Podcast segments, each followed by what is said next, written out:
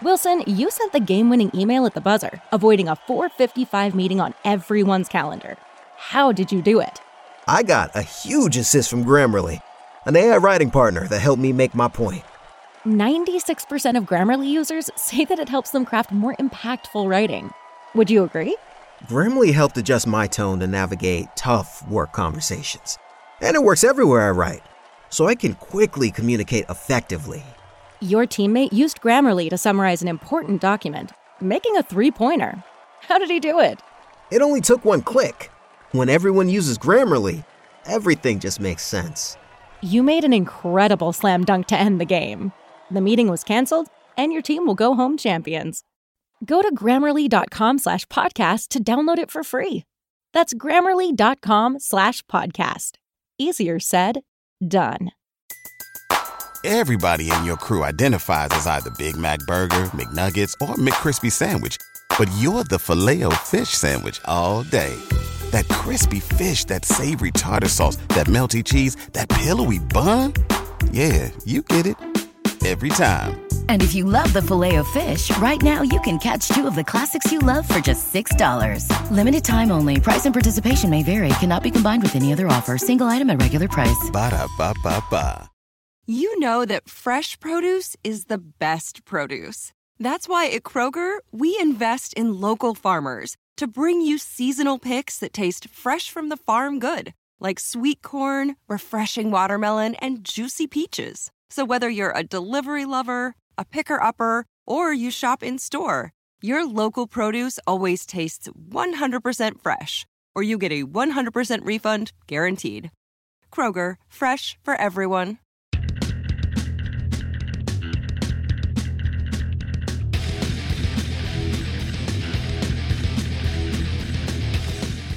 Hey, everybody, and welcome to In the Clinch, the MMA podcast on the Fight Game Media Network. I'm Paul Fontaine, alongside, fresh off his appearance on Wrestling Observer Radio on Saturday night with Dave Meltzer and Bryan Alvarez. We've got Ryan Frederick. Ryan, you you made it home. Yeah, yeah, yeah. You found your way back to this podcast. Uh, I'm not leaving this. I'm not leaving this podcast unless, unless you know somebody gives me give me Dana White privilege money. So as they say, Uh, so, or or or if we get canceled. But Yeah. I uh, I've been I've been on my best behavior yet, so I don't think we're gonna get canceled. Um, although I did listen to your show, and you you mentioned that you had a podcast. You did not say what it was called. You did not say where anybody could find it.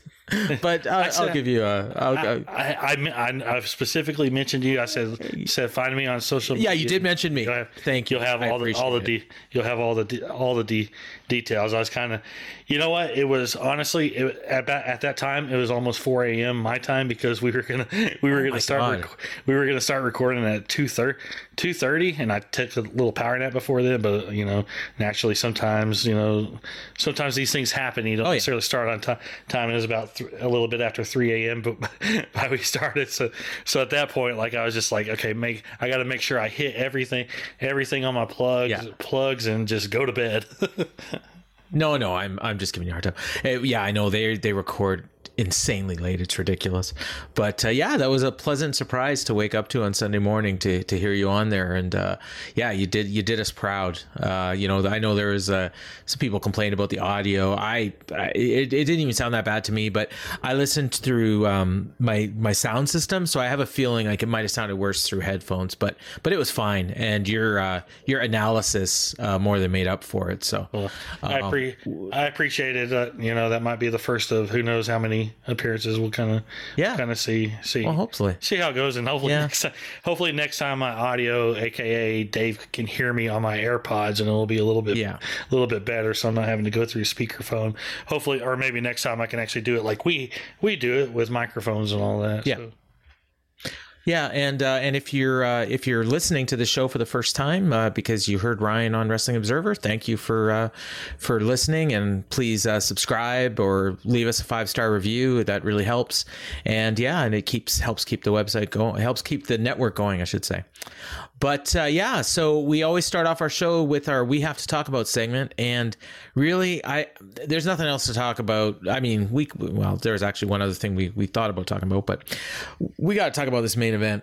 Um, Now, I I read uh, a comment by um, our friend uh, James McDaniel right before I started watching the main event because I was watching on a delay because I actually was a guest on a podcast on Saturday night too, uh, the Wrap, and uh, we were recording uh, just after the uh, the UFC pay per view started, so I had to watch on a bit of a delay, and uh, I saw the comment, "Oh, that was the greatest UFC light heavyweight title fight I've ever seen," and I'm like, "Oh wow, okay, you know, like there's been a lot of really good light heavyweight title fights over the years, so I, I got a really good fight to look forward to, and I respect James's opinion, so uh, I'm like, okay." Okay, great. And I'm watching this fight, and I mean, to me, like I think James sold it short. I think this was the best UFC fight of all time, not just light heavyweight title fight, not just title fight.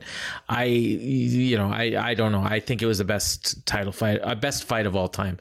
How you've seen them all, like literally every single UFC fight in history, and the good ones way more than once. What do you think?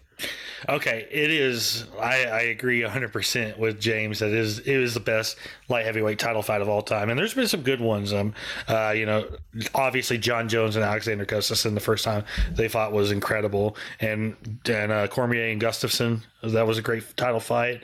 Even going back as oh, yeah. far as uh, Forrest Griffin and Quinton Jackson, their title fight was really really strong. But this was the best light heavyweight title fight of all time. Uh, as far as best fight of all time, it's up there. I I don't know that I can say it. I don't I don't know that I can even say it's the best light heavyweight fight fight of all time because of that that first Dan Henderson Shogun Rua fight because that that was Ooh, incredible. That was good.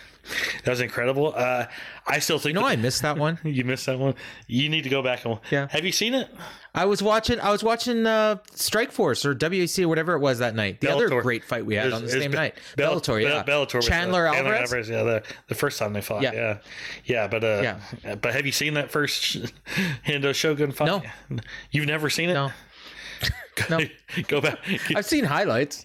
Go back and watch. Watch that when you have watch that when you have thirty minutes. Sometime, sometime that's incredible. Okay. incredible. But uh, I'll do it but, this week. But it you don't have to just whenever. But uh, uh, as far I have a tough time saying that this is the best UFC fight of all time because there's been so many incredible ones. I'm still I still lean towards Robbie Lawler and Rory MacDonald their second fight being the best. Yeah, I, being the best one fight, best one. And here's uh, the reason. Okay, he, here's my rationale for saying it was the best of all time.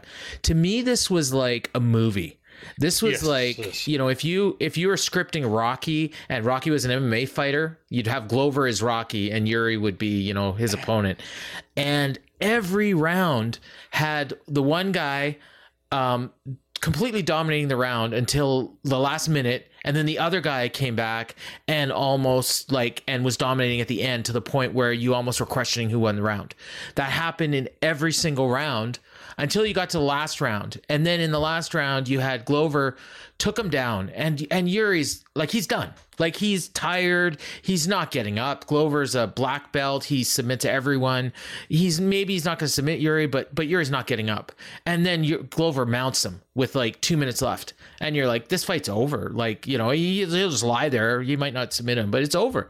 And then all of a sudden he like out of nowhere springs up um uh, out of the mount and you're like oh my god i can't believe he did that but whatever he's still not going to win. And then all of a sudden he takes him down gets his back and you're like okay whatever he's still not going to win. And then all of a sudden it's over. Like i'm like what? Like i mean i heard you describing it on on wrestling observer and like i like i said i watched on delay but i knew it was going to be a great fight. I had no idea what i was in for. Yeah.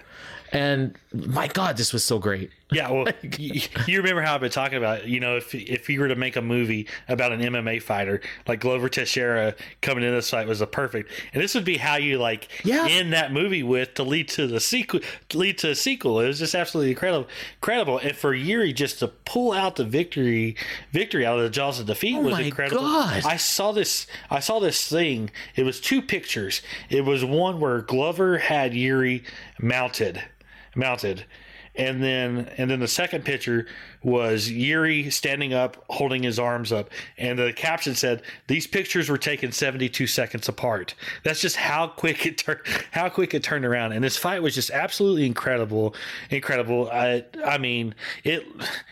I I thought Yuri was going to knock Glover out in the second round, and he came close several times to to knocking out. But Glover Yeah. just like like there were shots that Glover was take was taking that he was that a few years ago he wasn't able to take take, and and it's No. it's crazy. Usually, as you get older, the older and keep taking those shots, the chin goes more. But he was taking just some some wild shots and and going right through it, and and Jesus, it's just what a fight! Like like I mean, it's hard to and put Pr- it into words. Procházka, Procházka as well was like taking shots from Glover, where like you you were like all of a sudden he's got the the the skankly legs and and he's gonna go down and you're like okay well Glover's just gonna take him down and submit him. Like that's what's gonna happen. And then he took him down eh, but he didn't submit him. Like I don't know how Yuri didn't get submitted like at all. Like Glover submits everybody.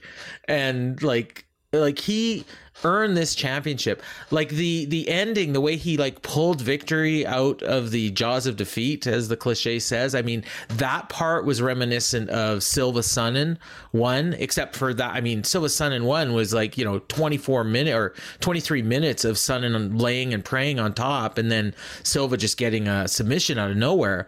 But this was i mean this was just I mean, the, the I guess it's really hard to compare it in some cases. Like you brought up that Lawler Roy MacDonald fight, or you could even go, you know, with Weili Zhang and Joanna Jędrzejczyk, the first one, you know, where you know it was just you know rock'em sock'em robots for 25 minutes and you know incredible damage in that. I mean, we got a bit of that, but nothing like that. To me, this was more like the drama and to where like you know you and I are both pro wrestling fans and I don't think you could script a pro wrestling match this good like I, I sure as hell know WWE couldn't do it um, maybe maybe uh, AEW or New Japan but I don't even think they could I mean, the closest the closest uh, match I've seen in like the last year that maybe gave me the same kind of emotion as far as like wrestling was maybe Hangman and Danielson the the the first fight or maybe Yeah, or maybe yeah.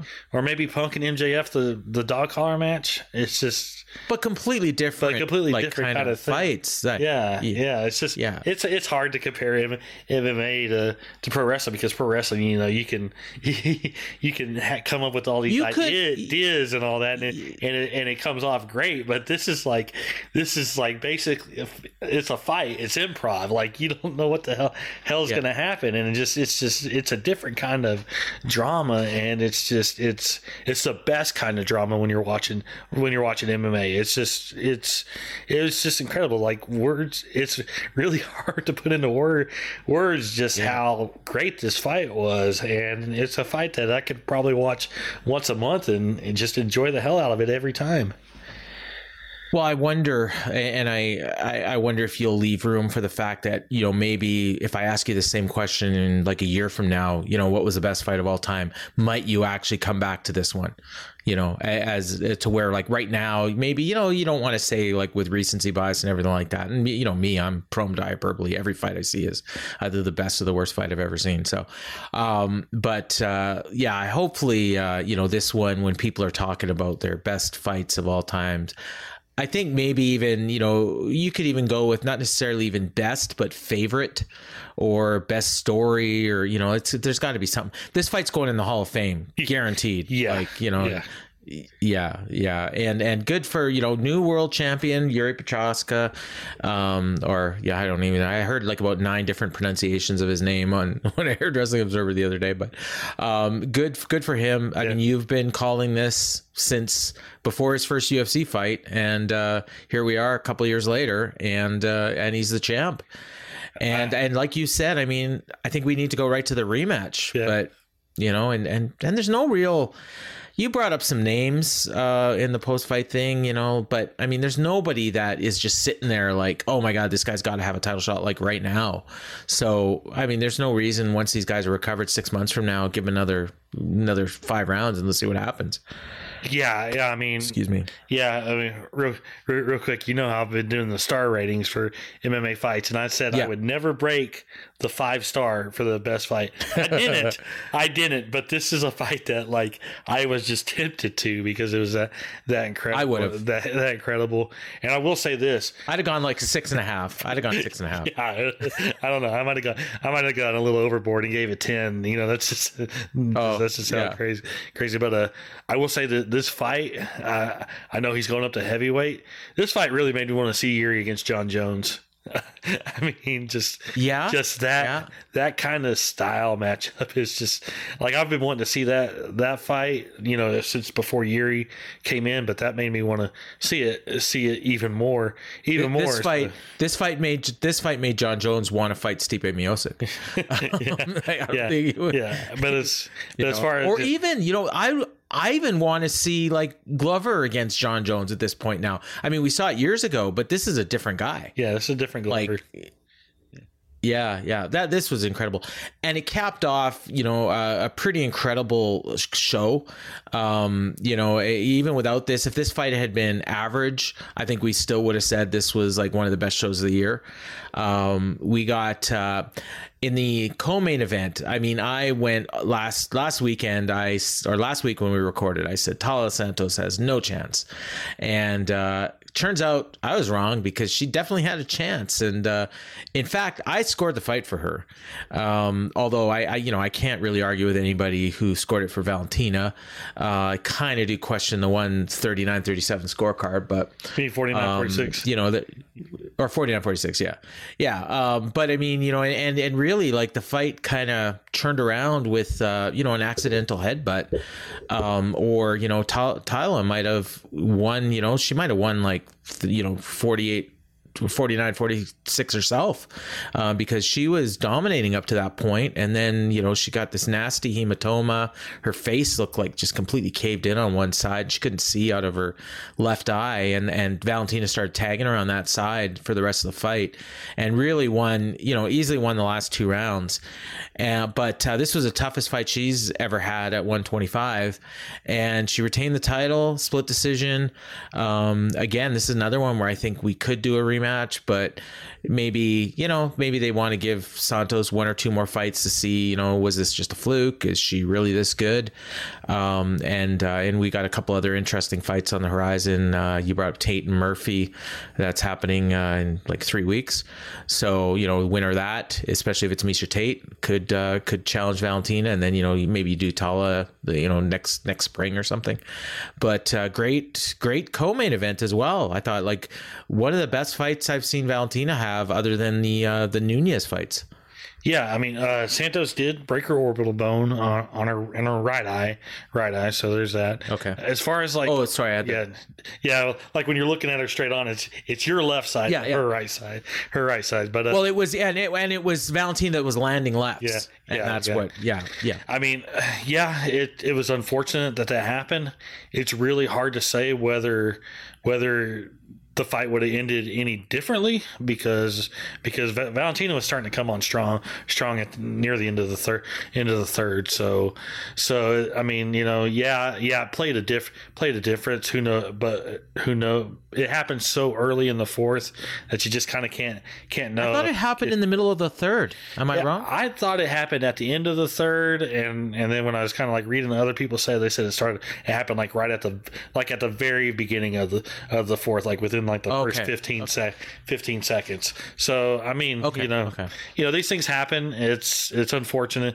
It's unfortunate. Uh, yes, it did play a play a role in Santos not being able to to see, and she she did have a solid fourth fourth round. Valentina still won it, but Valentina definitely won won the fifth. You know, it's hard. Like I said, hard to say. Hard to say if it actually played a difference in in what happened in the fourth fourth or fifth. Though it did affect Sant- Santos, we could have still ended up with the same same decision here. But uh, yeah, I mean, we. Every, I feel like everybody was writing Santos off. I mean, even I, I was. I was sure as hell. I mean, you know, we talked about her just. You know, her only really impressive win was against Joanne Wood, and she, you know, didn't have. You know, her wins were uh, against you know unranked people so it's very hard to be Yeah. like be like is she ready for valentina and I kind of noticed this about Valentina. It's it was weird because when Cormier was was interviewing her her and asking, and he was saying something about her wanting time off, to which didn't make sense because she hadn't fought in almost nine months. But she's, you know, she only really fights twice a year. But it seems like the longer that's in between her fights, the more kind of like struggles she has because the last time she oh, Okay. had issue the last time she was really like in any kind of like i guess i don't know if you want to call it trouble or a tough fight at least at the beginning was the jennifer Maia fight which was also with nine months with nine months off so it feels like you know the longer she takes off the more kind of kind of like when she starts when she starts actually fighting fighting it takes her a little bit to you know get her timing and stuff stuff going. So it feels like she needs to be somebody who's who's active to stay. She needs to be active if she's going to stay you know at the top of flyweight because it this one kind of started to feel like maybe some people are catching up to her at 125 pound pounds. I mean you know, uh, it'll be interesting if Miesha, Miesha fights her next, uh, because Miesha Miesha's good with wrestling. Not going to be able to stand Yeah. stand with Valentina, Valentina. But I think if Santos can take Valentina down, I think Miesha can. But uh, yeah, uh, yeah, I think Santos two more wins. She'll probably uh, two more wins and one against like one of these like Manon Fioros or or Alexa Grassos or Erin Blanchfields. If she wins, like she fights one of those and beats one of those, then yeah, then yeah, you can see we could easily see this again. So, but but yeah, uh, great showing by both, honestly. I like. Uh, yeah, I really like that fight. NFL Sunday Ticket is now on YouTube and YouTube TV, which means that it just got easier to be an NFL fan, even if you live far away. Like maybe you like the Bears, but you're hibernating in Panthers territory. But with NFL Sunday Ticket, your out of market team is never more than a short distance away, specifically the distance from you to your remote control. NFL Sunday Ticket, now on YouTube and YouTube TV. Go to youtube.com slash presale to get $50 off. Terms and embargoes apply. Offer ends 919. No refund. Subscription auto renews. What's up? It's Kaley Cuoco. When it comes to travel, we all have a happy place. I just went to my happy place. I just went to Maui, and it was truly amazing. Priceline has always been about getting you to your happy place for a happy price with deals you really can't find anywhere else. Like up to 60% off select hotels in Costa Rica or five-star hotels for two-star prices in Cabo. Go to your happy place for a happy price. Go to your happy price, Priceline. And then the other one that uh, you know were was you know maybe in for a lot of people the number one selling point of this show was the uh, Wei Li Zhang, Joanna Jędrzejczyk rematch, and uh, this was I mean the first round was you know basically I like the way you put it you know it was basically the sixth round of their first fight, um, just back and forth, both women landing you know hard shots. Li definitely won. She was doing a lot of damage, especially at the end of the round. And uh, and then the second round, it, it was kind of starting out more the same, except you know Weili was just kind of taking over, and then just out of nowhere, she hit the the Eddie Kingston uh, spinning back forearm, and uh, just dropped Joanna like right on her face, um, and uh, just you know the crowd exploded. Um, Wei Li Zhang is a superstar, or I guess I should I call her Zhang Wei Li. Um, I always get it get it wrong. I'm like Daniel Cormier. He was just going on and on. Sometimes with the yeah, sometimes with these these Chinese name, names, one time they'll say it one way, and the next time they'll say it a di- Yeah. different way. So it's just it's kind of kind of confusing. Yeah, I'll just go, I'll just go with Wei Li Zhang because that's what I'm reading on my notes here. But uh, yeah, she uh, one of the best knockouts of the year. Um, I'm sure it's going to get votes for knockout of the year. You know, because a lot of people would have saw this. And uh, and Joanna, I mean, and and this was you know the other thing, the, the major talking point of the show. Um, they interviewed her after, and clearly she was out of it, and she even said she was out of it. Uh, but she um, she retired. Um, she laid her gloves down. She said, "I don't really want to do this anymore. I've been doing it for 20 years. I want to have babies." Um, she put over Wei Li Zhang, and she said, "I worked really hard and just wasn't good enough." And uh, and she's retiring, and this is right after signing like a big contract for what was it, like six or seven fights? six fights. Yeah. and uh yeah six fights and now she's apparently retired so we'll see i mean retirements in mma hardly ever stick and she's not you know, if she's going to fight again, it's going to have to be in UFC. So um, this could be even a situation like Miesha Tate, where you know she just takes a few years off and then comes back. But um, as of right now, she laid her gloves down in the center and uh, and she's done. But uh, great performance for Weili Zhang. She's going to get a title shot off of this, no doubt, and uh, she'll be a big favorite against Carla Esparza. Yeah, yeah. I mean, Weili looked just absolutely incredible. I mean, I mean, she it was definitely a different Weili than we saw who fought Rose, even though that Weili was still yeah still good. I I think Weili kind of just stuck back in China for the entire entire camp this time, just with the because you know you don't want to kind of throw your body off body off you know coming to America and then trying to get adjusted back to that same kind of time zone time zone. But uh, whatever she did, it really paid off. And uh, as far as Joanna retiring, like my gut when it first happened was like, I don't know if this one's gonna gonna stick. But you know, when you kind of think about it, think about it. The only reason she really wanted to keep wanted to fight was to win the title again because that was where she was going to make make her big money. And obviously, if she won this fight, she was going to keep on going. She's going to get the title shot next. She would probably would have beat Carla and would have had the title and got the pay per view points and the bigger bigger money, which she was used to, which she was used to. But now, like this is you know two straight losses, so she's not. It it would be a few fights before she'd be getting back in the back to a title shot title shot as long as she won the won those. And I guess maybe maybe it's maybe something that doesn't just interest her. Like she only wants you know the title fights. And and yeah i mean it, they they tried so hard for two years to get her to come back to get her to fight and she didn't want she didn't want to she didn't want to. And then finally finally she agreed to and then all of a sudden signs a new contract and all of a sudden kind of just ditches a ditches them. I don't know that dana or the matchmakers or anything were kind of expecting this to happen all of a sudden. You know why why go through that all that trouble of the last two years of trying to get her to sign a new deal and all that for her to just basically walk away from it after one fight. One fight. That's what. That's where I kind of found, found it a little bit weird. Weird. I get her reasons. You know, fighting for twenty years, fighting and training for twenty years. Yeah. Uh, wanting to be a mom. Mom. Wanting to be a businesswoman, she makes a lot of money being, you know, promoting stuff on Instagram. She may, you know, and that's uh, and that's a huge, that's a huge industry kind of the these days is you know being I guess what you call an Instagram model model, you know, and promoting products products. So so I think she's gonna be okay if she doesn't fight. If she comes back, I won't be surprised. But at the same time, if she doesn't come back, I won't be surprised. Yeah, that's why I kind of, you know, compared it to Miesha Tate because Miesha did the same thing. You know, she went and had kids. And I think most people just kind of forgot about her and didn't really think she'd ever come back. And now she's back and, you know, she's, you know, fighting and, you know, she'll, she'll probably do a few more fights and at some point she'll retire again. And when she retires this time, it'll probably be for good. So Yeah. it's possible Joanna could do that as well, but she's a little bit older than Miesha was too. Yeah, I think yeah. she's older than Miesha is now.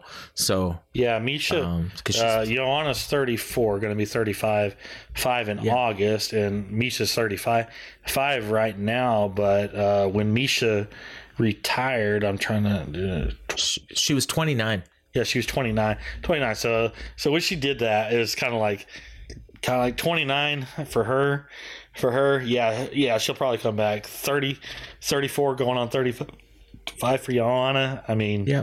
she'd have to come back within a year, honestly, if she's going to come back. Yeah. And if she has babies or, you know, even one, I mean, that's at least a year. So, you know, between having the baby and recovering and, and all That's it. that, and then she's got to start training Yeah, again. more like So, 18. It's about 18 months at the at a bare minimum for most. Yeah. Yeah. So I mean, yeah, yeah. If she goes through with that, then yeah, we we may, you know, who knows? Like maybe you know, again, maybe four or five years from now, she decides, you know what, I just want to have one fight. I want my son or daughter to see me fight, and uh, you know, and then we could see that. But um, that that would probably be the only way. But if she is retired, as you had in your column, I mean, she'll she'll be in the Hall of Fame uh, as soon as they decide to put her in.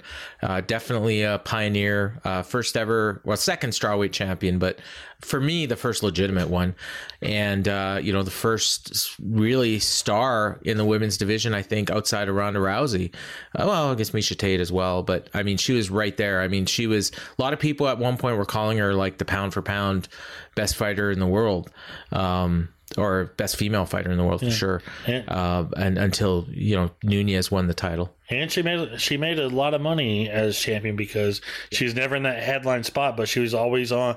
She always seemed to be like in a co-main or in a title title fight on the right On these, like, big, on the right cards, shows, like, well, yeah. like, like a like on a Rousey show or a Conor show. So so she got Yeah. kind of she kind of benefited from from all that too. So so you know it, Yeah. Yeah, and and right there, I mean, we talked, you know, we've we've talked about this show, and and there's a ton that went on, but man, there was a lot of other stuff. So let's get into our uh, three stars, and I mean, we may have to have, I mean, we could probably do it without using any of these three, but it's kind of hard not to use these three. But what do you what do you got for your three? Uh, I got first one. Uh, I, you know, I'm gonna cheat a little, cheat a little bit, and say my first star is Yuri. Just, just to kind of just Okay. because I want Hey. to kind of kind of leave you leave you a little lee, leeway because we probably have most of the same three, same three. But you know, I.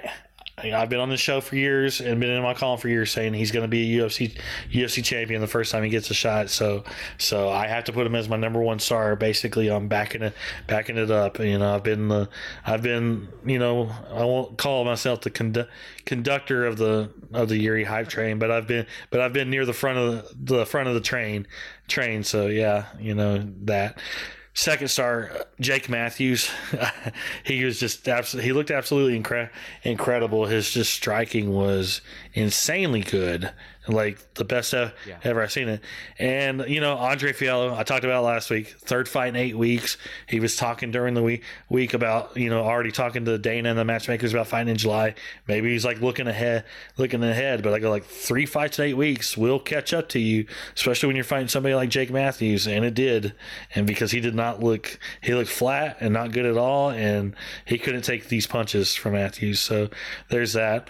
I'll leave one. I'll leave a specific one for you. You and I'll go down to. Uh, I'll go down to the women's strawweight, and uh, my third star I'll pick Silvana Gomez Juarez, just because she's she uh that was a little fun minute 22 second fight with uh, her and Liang Na. And Juarez had lost her first two UFC fights by armbar in the first round and Na looked like she was trying to take her down to do the same thing.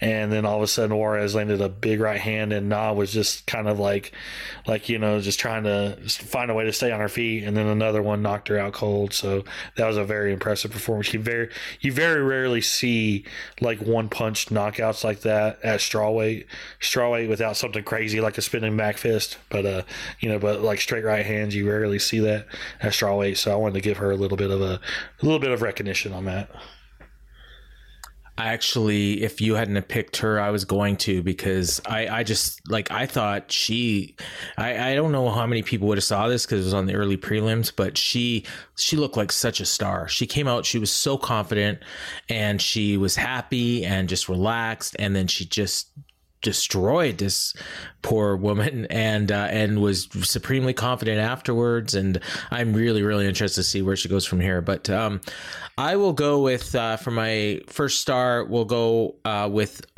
I yeah, Maheshate My- is that his name is I, I've heard so many different pronunciations. I know. From, from what I, I the know. original I heard was Maheshate, and then like Yeah. Jon Anik was saying it. I can't really remember exact exactly how he was saying it, but yeah, yeah, I know you're talking. I'm gonna go with Maheshate. I'm gonna yeah. So he got a first round KO over Steve Garcia. Just this was the one. This was the other flare flop, right? yes, where he just flattened him. Yeah, yeah, just uh, just destroyed him. And then he like, I think he kind of came to when he hit the canvas and didn't know what had happened. But I mean, clearly, I mean, he was out, and it was a good stoppage by the referee.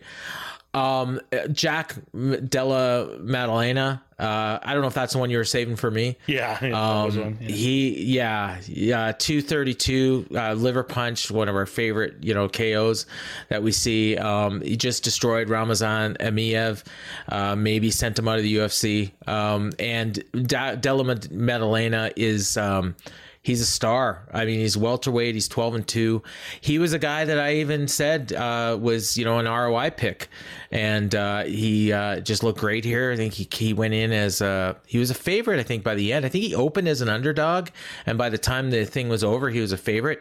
And I don't know what was going on with Emeev. He had that weird thing on his on his body that looked like a sunburn or that he'd taken a body kick in training or something like it was just nasty but he uh, and then he you know with the liver punch. So uh, clearly Del, Della, Del, Del, Della Maddalena was targeting it um, and then you know what, my third star. I mean, there's a lot of people I could go with, but I got I, I got to go with Weili.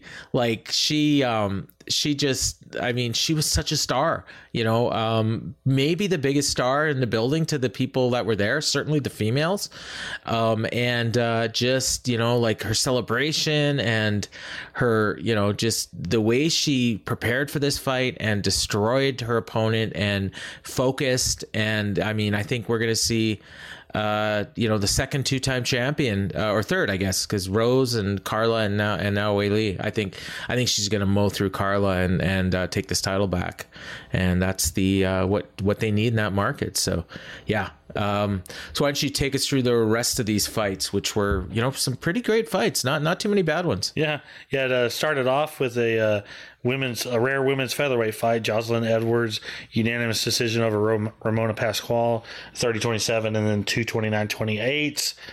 And that's what this says. I think I thought it was two 30 27 whatever. But uh but yeah, Edwards it was basically like she was spamming spamming kicks uh, you know throughout the fight, especially in the second and third. And that played the difference cuz Pascual had a good good end of the first round, but she kind of slowed. She kind of slowed, so yeah, it, that was to me that was the weakest fight on the card card but uh, i mean still still a good fight uh, then you had silvana gomez juarez knocking out liang na minute 22 then you had then you kicked off the espn port espn 2 portion with a really fun bantamweight fight. Kyung ho kang uh, unanimous decision over Danaa Batgerel uh, Batgerel won the first round but kang won the second and third. He was lighting Batgerel up with a jab. Batgerel's face uh, was a mess. I want to point out that there was a spot in the second round where Batgerel or, Oh, or yeah. Kang was clearly on the ground, and Batgerel landed an illegal knee that was clear as day in front of referee Thomas Fan, and it wasn't called. And Ta- and even Kang got up, be was like, you know, you know, you're gonna call this, and and you know, referee Thomas Fan was just like, nope, keep on fight, keep on fighting, and it was it was dumb, it was horrible, horrible, and I don't know if Thomas Fan was supposed to officiate any more fights on the card, but after this fight, he became a fan for the rest of the night because he had. Well, yeah, he and he's rest the only guy that that he, he's the only guy that got one fight. There was five refs in this on Yeah, the show. so I don't know, I don't know, but I don't know if Thomas, I don't know if he was supposed to do anymore, but Thomas Fan became a fan after this fight, so, uh, so yeah, I wanted to get that little pun in. Yeah, yeah, yeah. So, uh, That's a then good we, one. Then we had a middleweight fight. Brendan Allen, uh, unanimous decision over Jacob Malkoon, 29-28 across the board. I had it Allen 29-28. I thought he won the first and the third. I know a lot of people were saying Malkoon on the first because the first seemed to be the close round, that close and debatable, debatable round. a lot of people were saying Malkoon. Yeah, he had control control on a lot of control in the first, but he wasn't doing anything with his control. And if you look at the scoring, and Allen, he had that big judo throw takedown, and he landed a little bit from the top, but he also landed on the feet. And when you look at the scoring criteria, you're supposed to do damage over control, control, and that's you know based on the scoring criteria, Allen won the first and third. And I don't know that I don't know how there's much of a debate, Yeah. even though even though I the- scored it for Malkoon, but I, I get what you're saying. yeah, yeah. I mean, that's just my, just just how I saw it. I mean, I know them. I know Yeah. it was like 53, 47 on the percentage wise on the media scores for Malkoon, Malkoon. So it was it was just toss up fight, but I I thought Allen won.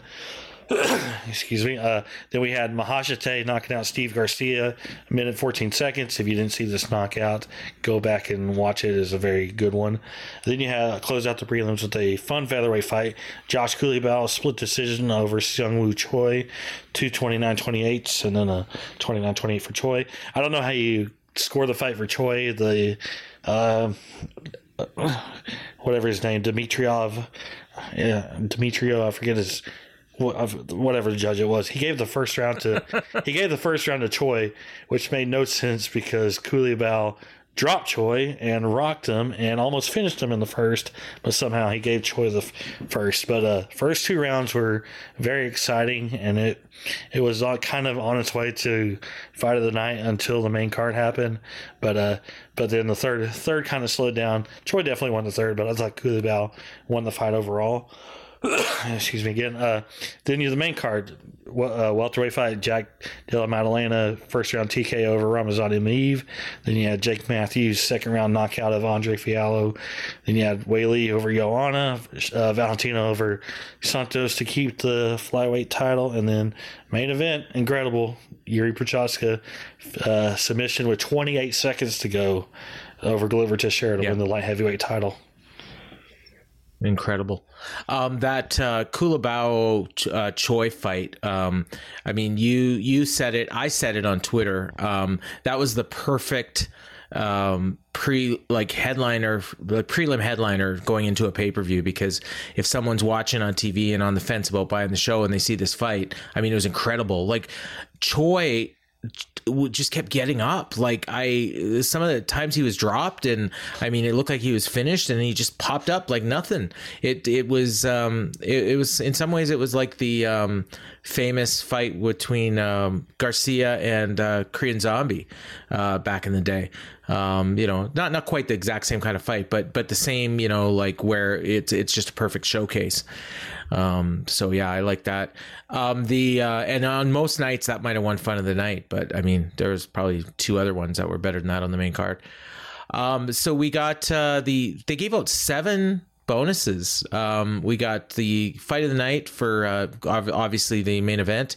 Weili Zhang uh, won a uh, performance of the night. Jake Matthews, Jack Della Maddalena, uh, Maheshate, and uh, Silvana Gomez Juarez. So uh, yeah, all the people we picked as our three stars all got 50k as well. So good good weekend for them.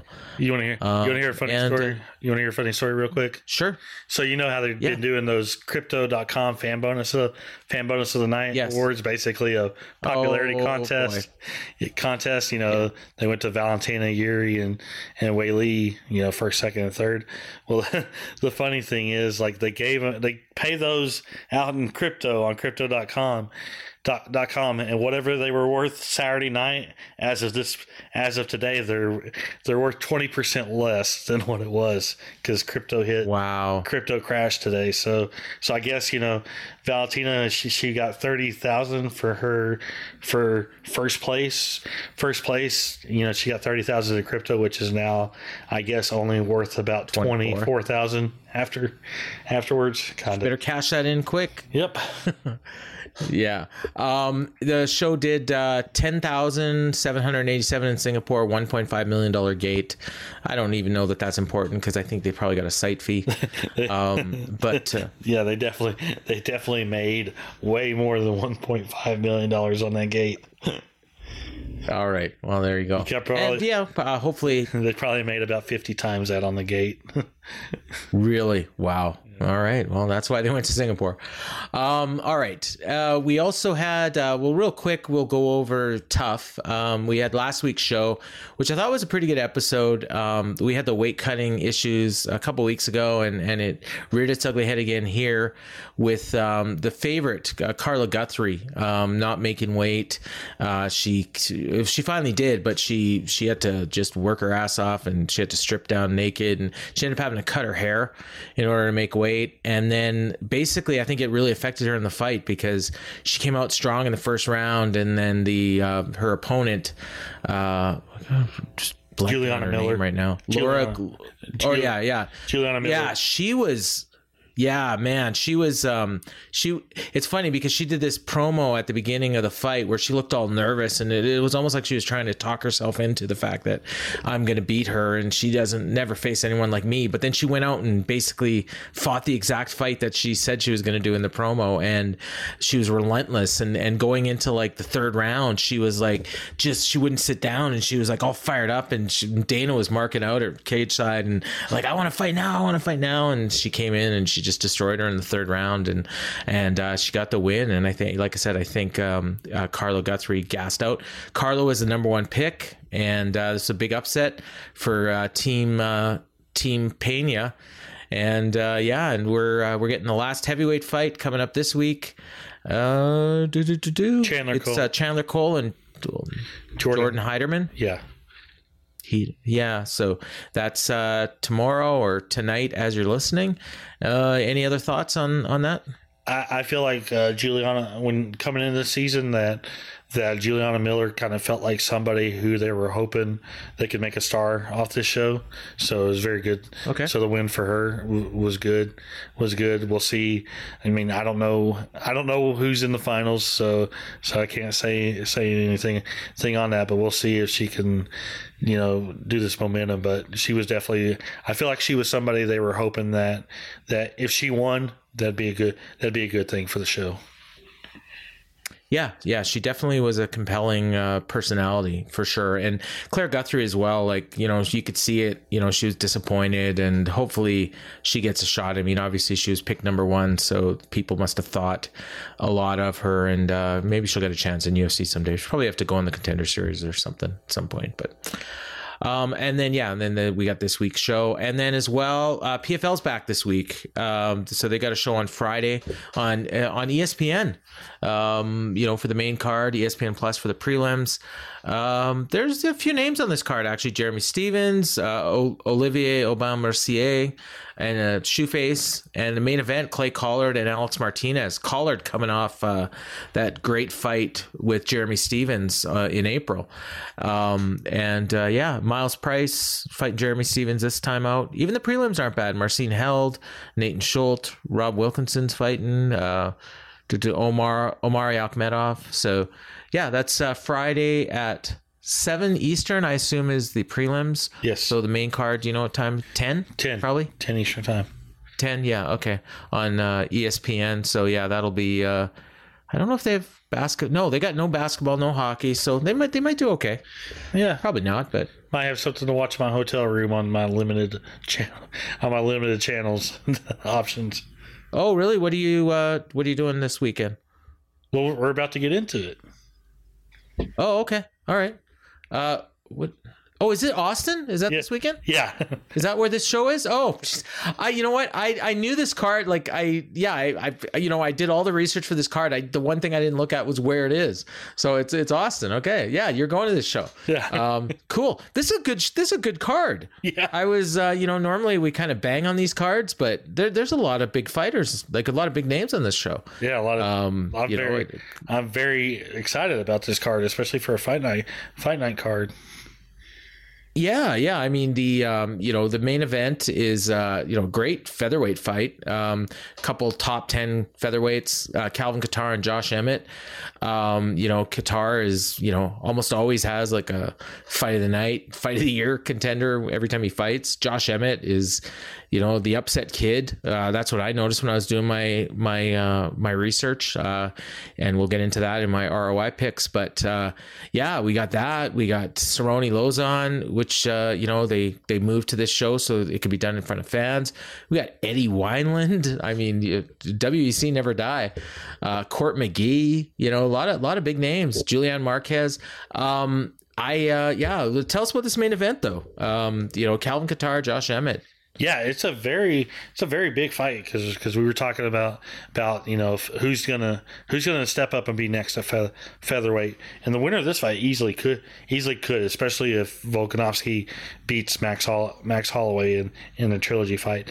Josh Emmett has four straight wins, a fifth. I mean, that's very hard to do ha- hard to do at featherweight, but when you look at who he who he's beaten beaten in that in that four fights. Yeah, it started off with Michael Johnson. Then he beat Mirsad Bektic. Then he had that had that win over Shane Burgos in that incredible fight fight where he tore his ACL during the fight and then had to had to miss you know a year and a half and it was a very struggle for him to come back.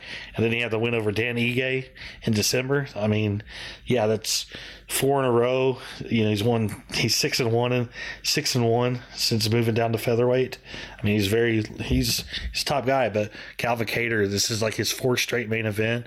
We saw him have a, just an incredible showing against Giga Chikadze in January, and uh, I mean, this has excitement written all over it. It's gonna, it should be a great fight. Yeah, I uh, I'm like I mean Josh Emmett is I mean the guy's 17 and 2. Um, you know, he he lost to Des Green in a split decision and then he got knocked out by Jeremy Stephens and like other than that, he's unbeaten. Um, Calvin Kattar's obviously faced tougher competition, but um, you know, I, I people Josh Emmett's always an underdog, and he always finds a way to win. Josh Emmett feels like one of those guys, like like when you're talking about really like good, solid, top tier fighters, he just never gets brought up, and it's it's crazy, right? Yeah, because I mean, 17 and 2. I mean, right there. I mean, that's your, you know, and and yeah, I think it's just because, you know, he, he comes into these fights and people kind of always look at his opponent and say, "Well, that guy's really good." And then more often than not, Josh beats him. So, um, and yeah, and then the other one, I mean, and probably for most people watching the real main event, um, you know, and certainly in terms of name value, definitely not in terms of title contention or anything like that, but Donald Cerrone and Joe Lauzon, um, you know, lightweight, two like longtime vets of the sport. And man, when I was doing my ROI stuff, research for this, I had to go back and look at every fight over the last 10 years. And Donald Cerrone's had a lot. Yeah. um, he's uh, yeah, like uh, yeah, right all the way back to uh, you know the um, you know Fuel TV against Jeremy Stephens. His name keeps coming up, and I've mentioned Jeremy Stephens like five times in the last five minutes. Um, but uh, yeah, and these amazingly, these guys have never fought. Um, and and here they are, and, and they're gonna fight in front of fans in Austin and in front of Ryan. Uh, he'll be at cage side, and uh, yeah, I mean it's you know maybe five years maybe even longer than five years after this fight would have been like maybe headlining a show. But this is, um, I, I'm sure the fans there won't care. They're just gonna love seeing these two guys, and I'm sure they're gonna have a good fight. Yeah, well, if uh, if the real reason Cerrone, you know, couldn't fight in May was because was because of uh, food poisoning from tacos, I hope he stays away from the tacos in Austin that are going to be abundant, abundant. You know, just don't don't eat the taco, don't eat tacos again. I mean, you know, it, it might be tempting in Austin. You know, there's there's a bunch of good places to eat eat. But uh, as far as like a matchup, I mean, we talked about it a month ago when it was originally supposed to ha- happen, and we, I mean, it feels like it's just just a little bit of a delay, but. But yeah, it's probably Lauzon's last fight, and Cerrone. We don't know how much time is left for him. So, so yeah, it's just it's two you know, I guess you can use the word legends on this. You know, two legends battling. I mean, it, re- it kind of really doesn't matter who wins and loses, loses because there's nothing, you know, no title shot implications. But it's just fan favorites going at it, and it should be fun. Yeah. Uh, so what? That's like a three-hour drive for you uh, to Austin. Yeah, yeah. I'm leaving Friday morning, probably about uh, four or five a.m. to get down there for the weigh-ins weigh-ins and stay oh, cool. stay until Sunday. we'll uh, we'll definitely look forward to your coverage. Um, I uh, have they run Austin before?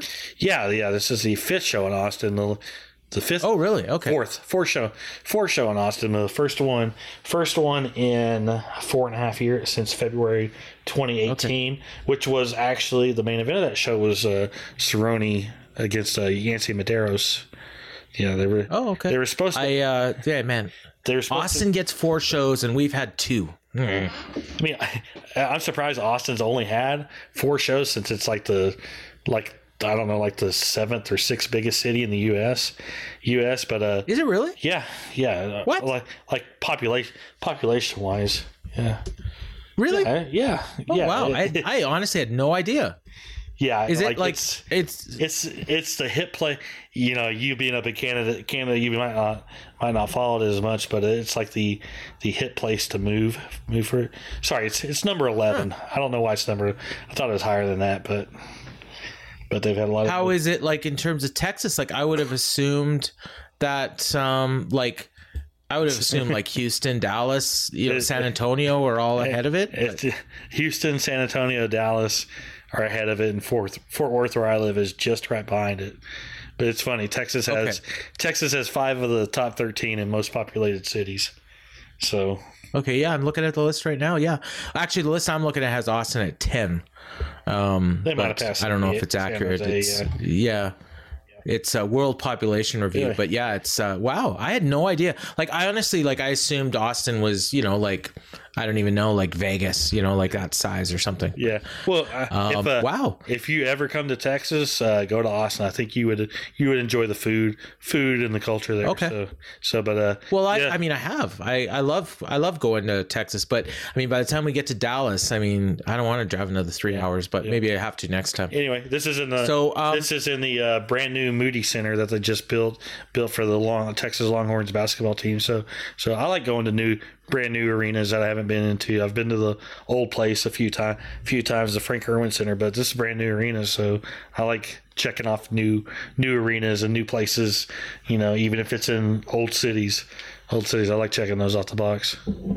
It's that it must it's got to be I- again. I shut the window down, but that must be like the biggest city in the United States that doesn't have a major professional sports team, and maybe that's why I just assumed it was smaller than it is. Yeah, yeah, but it has the Texas Texas Longhorns, which is like one of the big uh, Yeah. big deals in co- in all of college Oh, yeah, yeah, sports. So so that's that's almost Yeah. like ha- that's almost like having a big sports franchise down there.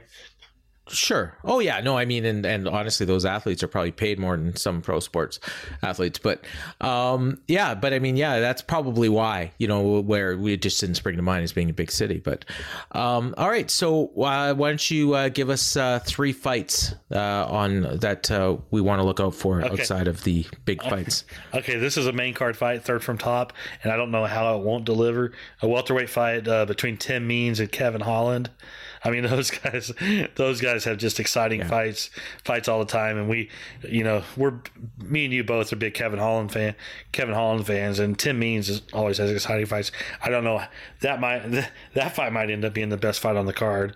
Uh, shit, there's so many on here. Uh, I'm gonna point out. Uh, middleweight fight Julian Marquez against Gregory Rodriguez because we Marquez is a fun guy who is a good submission artist and if he wins you know the post fight interview will be very entertaining. And then uh, I'm gonna go with you know, a bantamweight fight, Adrian Yanez against Tony Kelly. Yanez is a knockout artist who, who is he's very impressive and he could be a contender. He's four uh, zero in the four zero in the UFC with three knockouts, and uh, Tony Kelly is. Well, he's kind of a guy that everybody wants to see lose, and Adrian Yanez said that he's going to do his best to knock Tony Kelly out. So we'll see if that happens. Was Kelly the the idiot that didn't want to drive that flew drove to Vegas because he didn't want to fly? fly because he had to wear a that guy? mask, and then he then he's uh, Yeah. Andrea Andrea Lee's boyfriend who who called Right, uh, right. Okay, Vivian yeah. Raju a we'll just say not not a very Yeah, yeah, yeah. didn't use very nice language towards her in in describing her. No. So, Gotcha. Okay. And yeah, man, I could have I could have easily given you three more fights, but my job is to do the ROI and I did a lot of research here and man, there's a lot of fighters on here that have like really high ROIs, but I like to go with a minimum of 5 fights before I would recommend put, putting a bet on them and a lot of them have like only 3 or 4 where they actually had like betting odds. So the th- top 3 are actually and I mentioned them earlier, Josh Emmett 71.4% ROI. he's a plus 195 underdog, but he's five and one as an underdog. So um, he actually, when he's a favorite, he's actually the one of the two fights he lost. He was a favorite going in. Um, that was against uh, uh, Des Green, um, and even against Jeremy Stephens, it was pretty much an even money fight. So when he's an underdog, he wins. Um, and then the second one is actually Donald Cerrone. Um, he's a minus 165 favorite, 6.9% ROI. That's over a long period of time.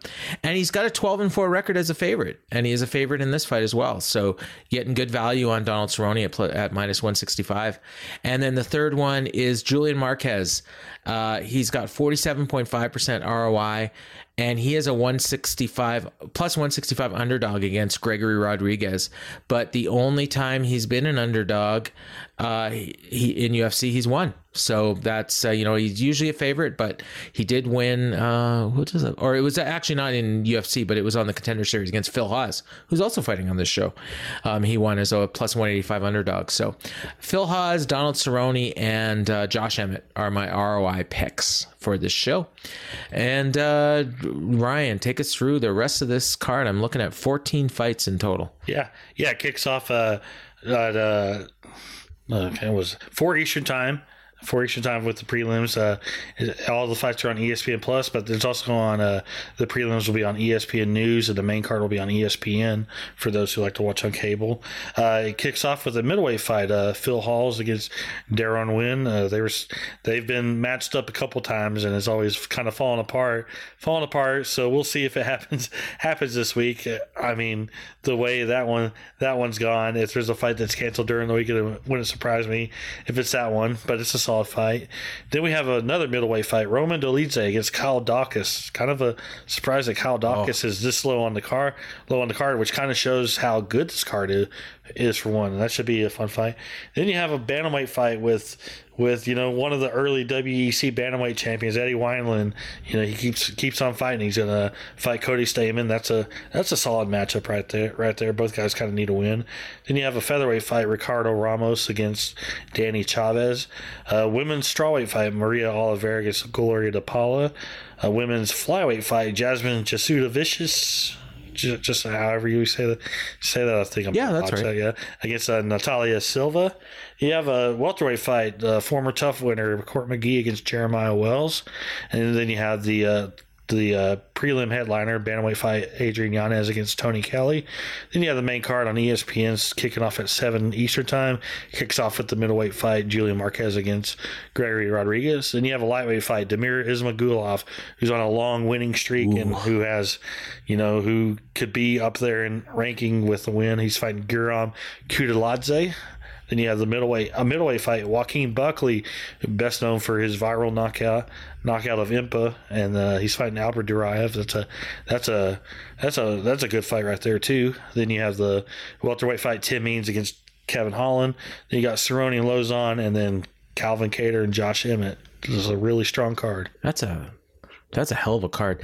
That uh, Ismagulov Kuda Kuda Kuda Kuda Kuda yeah. Yeah, could yeah, that that's a sleeper fight. That that could be a really good one. And uh, Kuda uh, Guram, uh, he uh, he won as a big underdog in his last fight against Mateusz Gamrot, and he is uh, he's an underdog here as well. So he's a guy I'm probably going to throw a few bucks on, even though I didn't recommend him in my ROI. But uh, and Isma but Ismagulov is like man, 23 and one, like it's like looking like uh, Islam Makhachev, you know, coming up out of nowhere. Um, so yeah, that's uh that's Sunday or Saturday night, obviously, um, ESPN, ESPN News, as you said. I didn't, uh, I didn't realize they were airing on ESPN News. I can't imagine a ton of people watch on that station, but um, as as you said, most people, most big time fans that watch every week probably are just watching on ESPN Plus, anyways.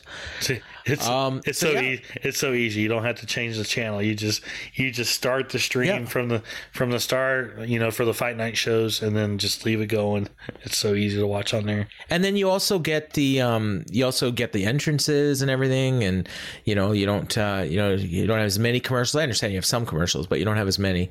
Um, so um, yeah, that's uh, I, I wish we had that here.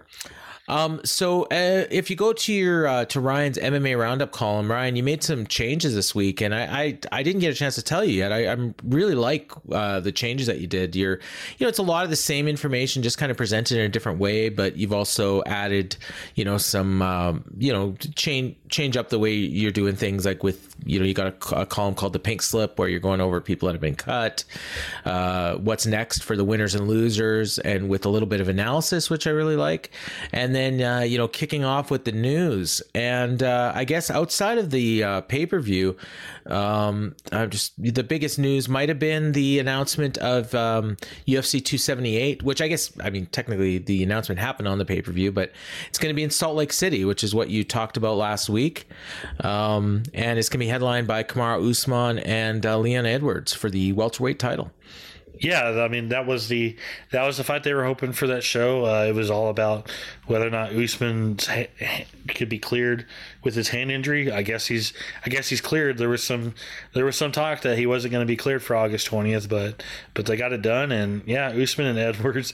Edwards was t- on Ariel Helwani's show today. Talk about like he doesn't even he doesn't even know where Utah is. You know, being from England. Oh, jeez. like doesn't know where Utah is or what what it's all about. So Just get on the about. plane. Just- yeah, just- yeah, yeah. It's only the second UFC event event to take place in Salt Lake City. So they, you know, you know, so it's a yeah. It should be big show. Uh, uh, you know, as far as what else is on the card, I mean, it's supposed to have Rockhold and Paulo Costa, but you know, like we like we say, we'll see that we won't believe that fight's happening until it's actually in the cage. So uh, Yeah. yeah, we'll see what else they get for that co that show. Well, hopefully Court McGee wins, uh, or or doesn't take too much damage on this card on Saturday on Saturday, and he can fight on in Utah because I think he's from that area, right? Yeah. Yeah, he's the one guy I always think of when I when I think of there. I'm sure there's some others, but he's he's probably the biggest name from there. Um, and then uh, you've also got notification here that the UFC um, card that was supposed to be originally be a fight night looks like it might be a pay per view now. Uh, UFC 279 that's looking to be in either Boston or Atlanta. Um, and that uh, and this would be on September 10th.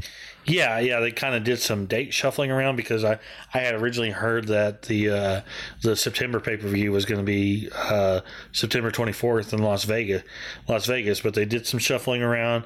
Around, I know they were trying to do September 17th in Toronto, Toronto, but that was you know for just a fight night card, not a pay per view, not a pay per view. But that kind of, I don't know. I think it was COVID you know COVID cases going going up or something that you know they couldn't they couldn't get it done get it done. I, I think they're still hoping to get into Canada before the end of the year, but I, I don't you know I don't know what's kind of going on up there with you guys with you guys. But, It's. uh, I mean, it's it's weird because nobody ever talks about it. Like it just, you know, people get it. Like I, you know, I had it, but I got it in Vegas, and uh, my my wife, a bunch of people at her work have it, and it's like people don't even like. You still even go. A lot of people still go to work when they have COVID. Like it's so weird.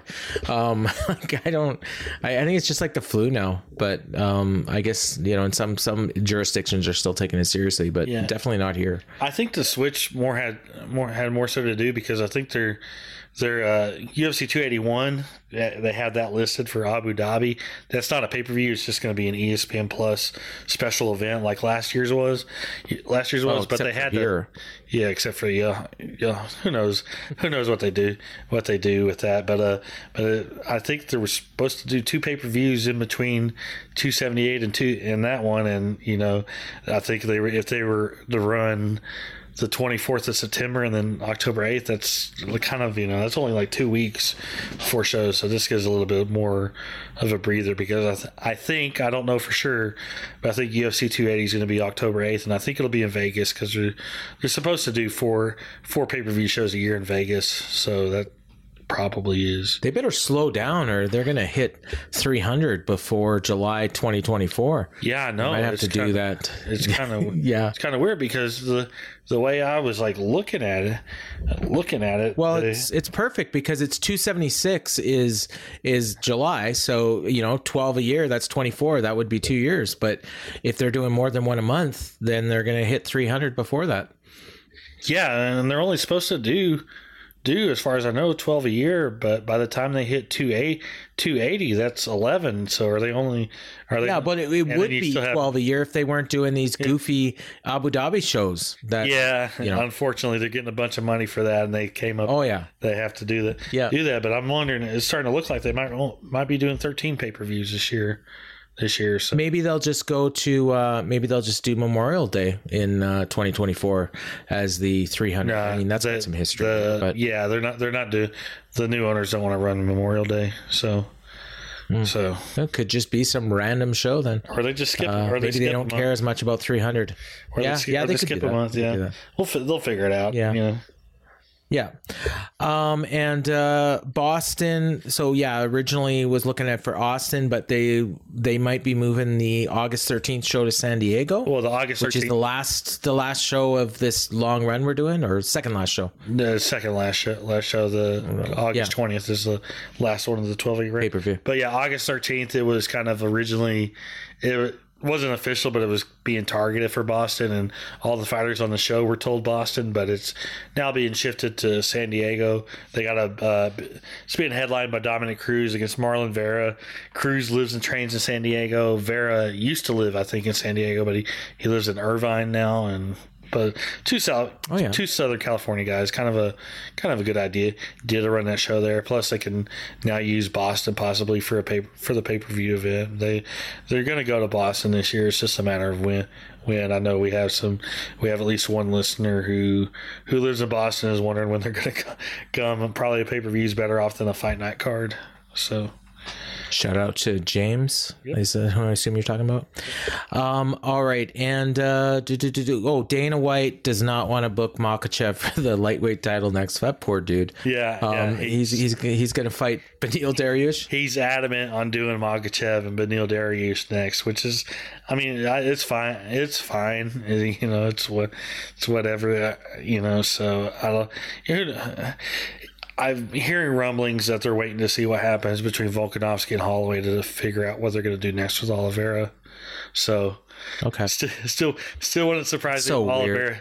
It still wouldn't surprise me if Oliveira's next title defense is against Conor McGregor. it's the, Yeah, the way yeah, things are going. ridiculous, but I I can't believe that they would seriously consider giving Volkanovski a title shot. You know, if he beats Holloway, because there's so many good guys at featherweight. But Yeah, there's so I mean, many good guys at about that feather. Yeah, and plus plus the the uh, Henry Cejudo wild card there. Yeah, yeah, exactly. They should just do a tournament, but they don't like tournaments. Um, and uh, you know, I guess you can talk about Bryce Mitchell if you No. want. Um, No, he's now, just he- he's an idiot. Didn't he get a fight? Like he's fighting on? Isn't he on that July second card, or is it No. somebody else? No, I'm, that's Brad Riddell. I always get those two mixed up for some reason. Um, Yeah, the yeah. So Bryce Mitchell, he's a good fighter, but he's one of those guys who shouldn't be near a microphone because he says a lot of dumb stuff. This week it was saying that the American government was behind the Uvalde school shooting that left 19 children oh dead. Jesus, So yeah, a moron. So it's just you know, yeah. The, uh, he, you know, he's one of those guy. He's one of those guys who who his views in his mouth is going to end up getting him a, getting him in trouble. And and for his, it's kind of like you know Sean Strickland and stuff like that. These guys are good fighters, but the things they say is going to end up hurting. Is going to end up probably hurting, being a detriment to their careers. So at this at that point, it's just like, just shut your mouth. Just don't say anything. Yeah, he was gonna. Full disclosure, he was gonna be on the show this week, but I, I heard these comments and I'm like, no, you know, dude, uh, we'll we'll have you on a different time, but we're not gonna get you on this week. Um, and uh, Bellator, I can't believe this story. This is the last item on your news thing, but it's so Bellator. They're gonna let him fight Mike Perry in a bare knuckle fight in London. Um, they're just stupid. Michael Michael Venom Page, yeah, they're letting him fight Mike Perry. Yeah. You left that part out. Good lord. Oh, did I? Okay, Yeah. sorry. I'm just because I'm flabbergasted. Like one of their biggest stars, um, you know, in especially for that market, and he's gonna fight Mike Perry for bare knuckle fighting. Like, why not bring Mike Perry in to fight in Bellator? You know, if you want to get these two guys to fight, like it's just so dumb. Bellator But does some whatever. weird It's Bellator. Bellator does some weird things with their fighters. Like they let them fight at other promotions or fight bare knuckle or fight boxing when they don't have spots on cards for them, for them because you know they, you know they run. They don't run a whole lot of shows, but they have so many fighters. So it's like, like MVP. Yes, he just fought a month ago, but he was telling them he wants to fight in August again, and it's like, oh, we don't have room for you until at least October.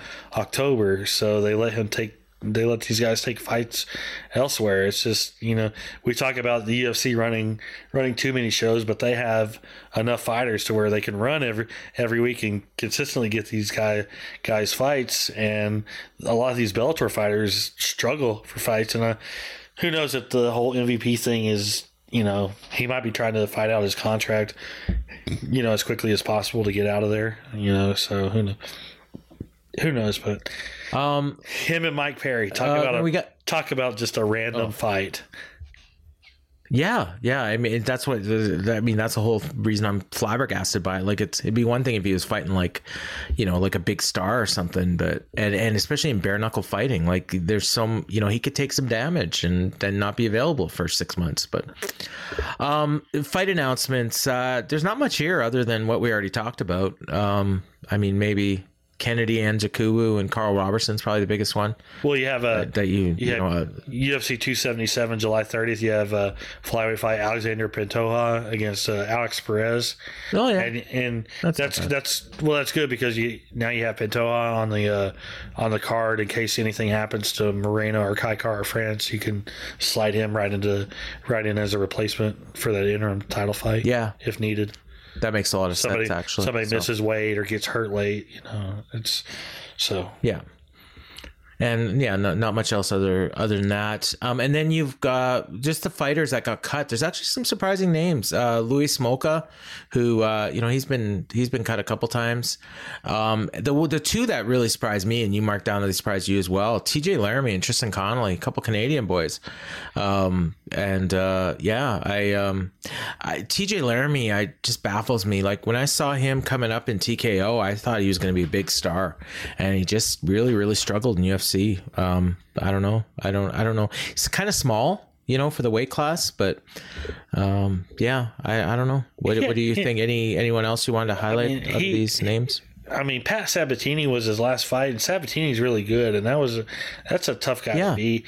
Beat and Laramie, he only had two fights. I was that's why it came as a surprise because yeah, he's zero and two, but he's only had two fights, and I don't know. Maybe if it's you know, maybe there was something else there. Maybe he maybe he's not going to be able to fight for a while, and just all that because because yeah yeah he's only had two fights, but he's been with the promotion like signed and signed for like three years now. So he's only fought fought twice. Maybe they just want to let him go and maybe get some confidence back on the regional scene and then and then bring him back. You know that was uh, but still that's a surprise. And the Tristan Connolly one was a, was a surprise just because usually you know he was one and two. He lost two straight, lost two straight. But uh, usually usually they sign guys originally to a four fight deal, four fight deal, and it felt like he was a guy who who they'd give the fourth fight to. I don't you know I don't know if there was something else you know, reason why he was released. But they got to make room. They're about to contender series starts in late July. They were already promoting it Yep. this week, and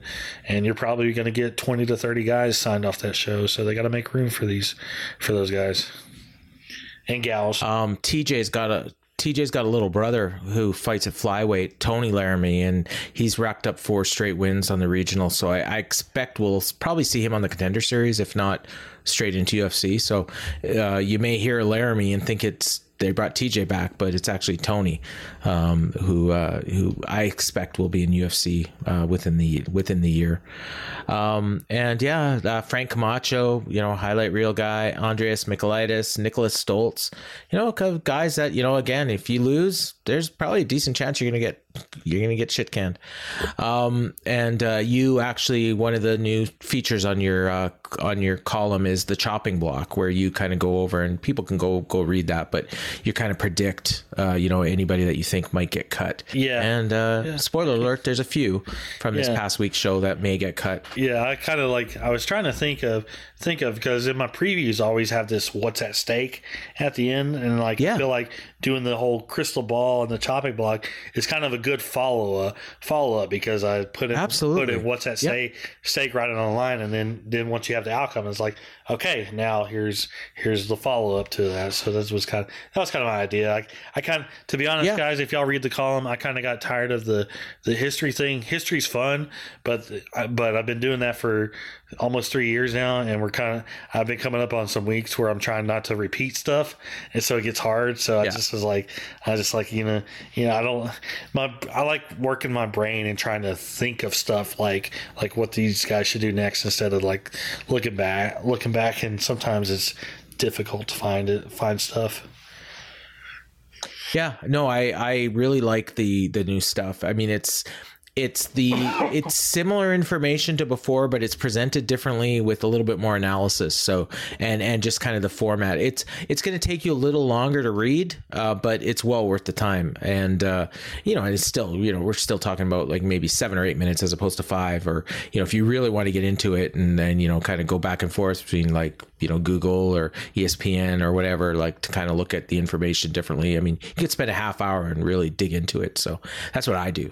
Um, but uh, yeah, so other than that, uh, just uh, coming up this week, there's not much else other than the big shows. We got a CES show uh, from uh, Long uh, from Rhode Island on Fight Pass, as well as Lux Fight League from Mexico, both airing on Friday night on Fight Pass. So those will be going head to head with PFL.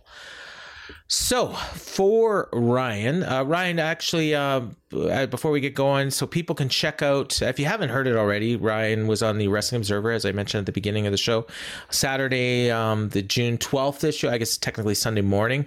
Um, so you can go check that out if you haven't already. And then you can read Ryan's uh, coverage of uh, last week's UFC show, which I just read today uh, in the Observer. And then, of course, next week you'll have coverage of UFC 275, which I'm sure will be a lot, and hopefully maybe we'll have some business indicators by then, and uh, you know all that good stuff that that you like to put in there. So.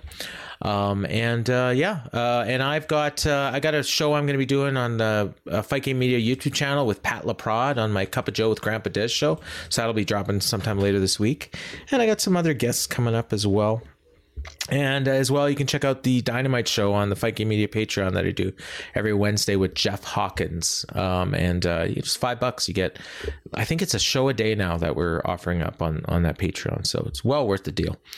So for Ryan, I've been Paul. And Ryan, why don't you take us home like you always do? All right. I Hope everybody enjoyed the show. Enjoy the fights this week and have a great week.